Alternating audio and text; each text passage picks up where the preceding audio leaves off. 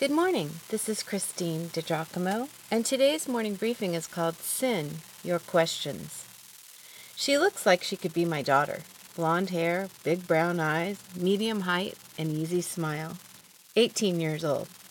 She sat with two other young athletes new in their faith with open Bibles around my kitchen table.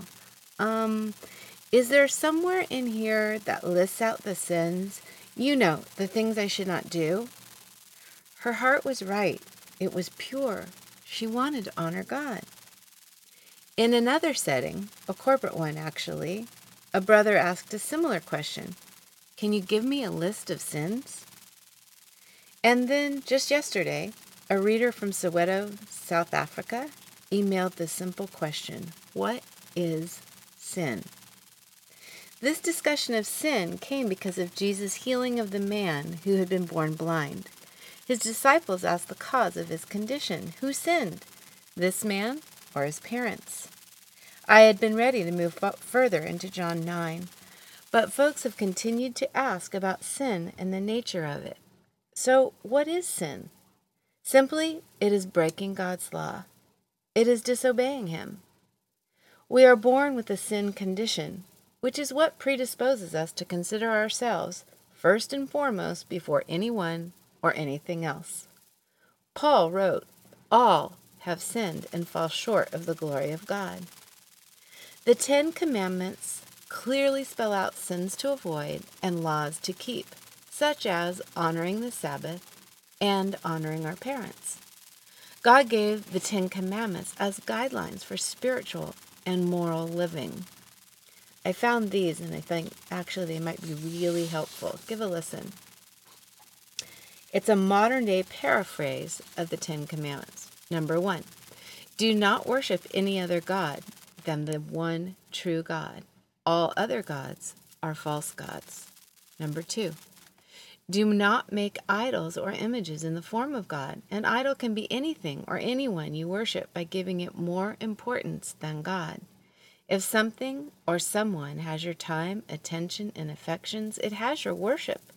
It could be an idol in your life. Commandment three. Do not treat God's name lightly or with disrespect. Because of God's importance, his name is always to be spoken of with honor. Commandment four. Dedicate or set aside a regular day each week for Sabbath rest and worship of the Lord. five. Give honor to your father and mother by treating them with respect and obedience. six. Do not deliberately kill a fellow human being. seven. Do not have sexual relations with anyone other than your spouse. God forbids sex outside of the bounds of marriage. eight. Do not steal or take anything that doesn't belong to you unless you've been given permission to do so. nine. Do not tell a lie about someone or bring a false accusation against another person. And ten, do not desire anything or anyone that does not belong to you. Comparing yourself to others and longing to have what they have leads to jealousy, envy, and other sins.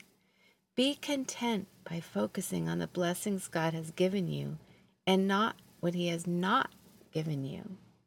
The Ten Commandments in their original form are found in Exodus chapter twenty. God gave them as guidelines. Christians today often just wink at the Ten Commandments. The problem is, God never winks at sin. There are several other places in Scripture that outline sin as well. Galatians five, Proverbs six, and First Corinthians six, verses nine and ten.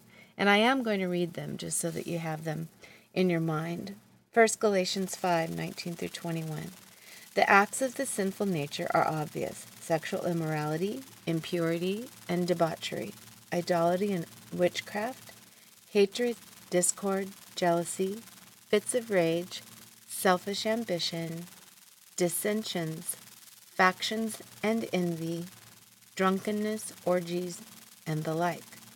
I warn you, as I did before, Paul writes, that those who live like this will not inherit the kingdom of God. Proverbs six, verses sixteen through nineteen. There are six things the Lord hates, seven that are detestable to him.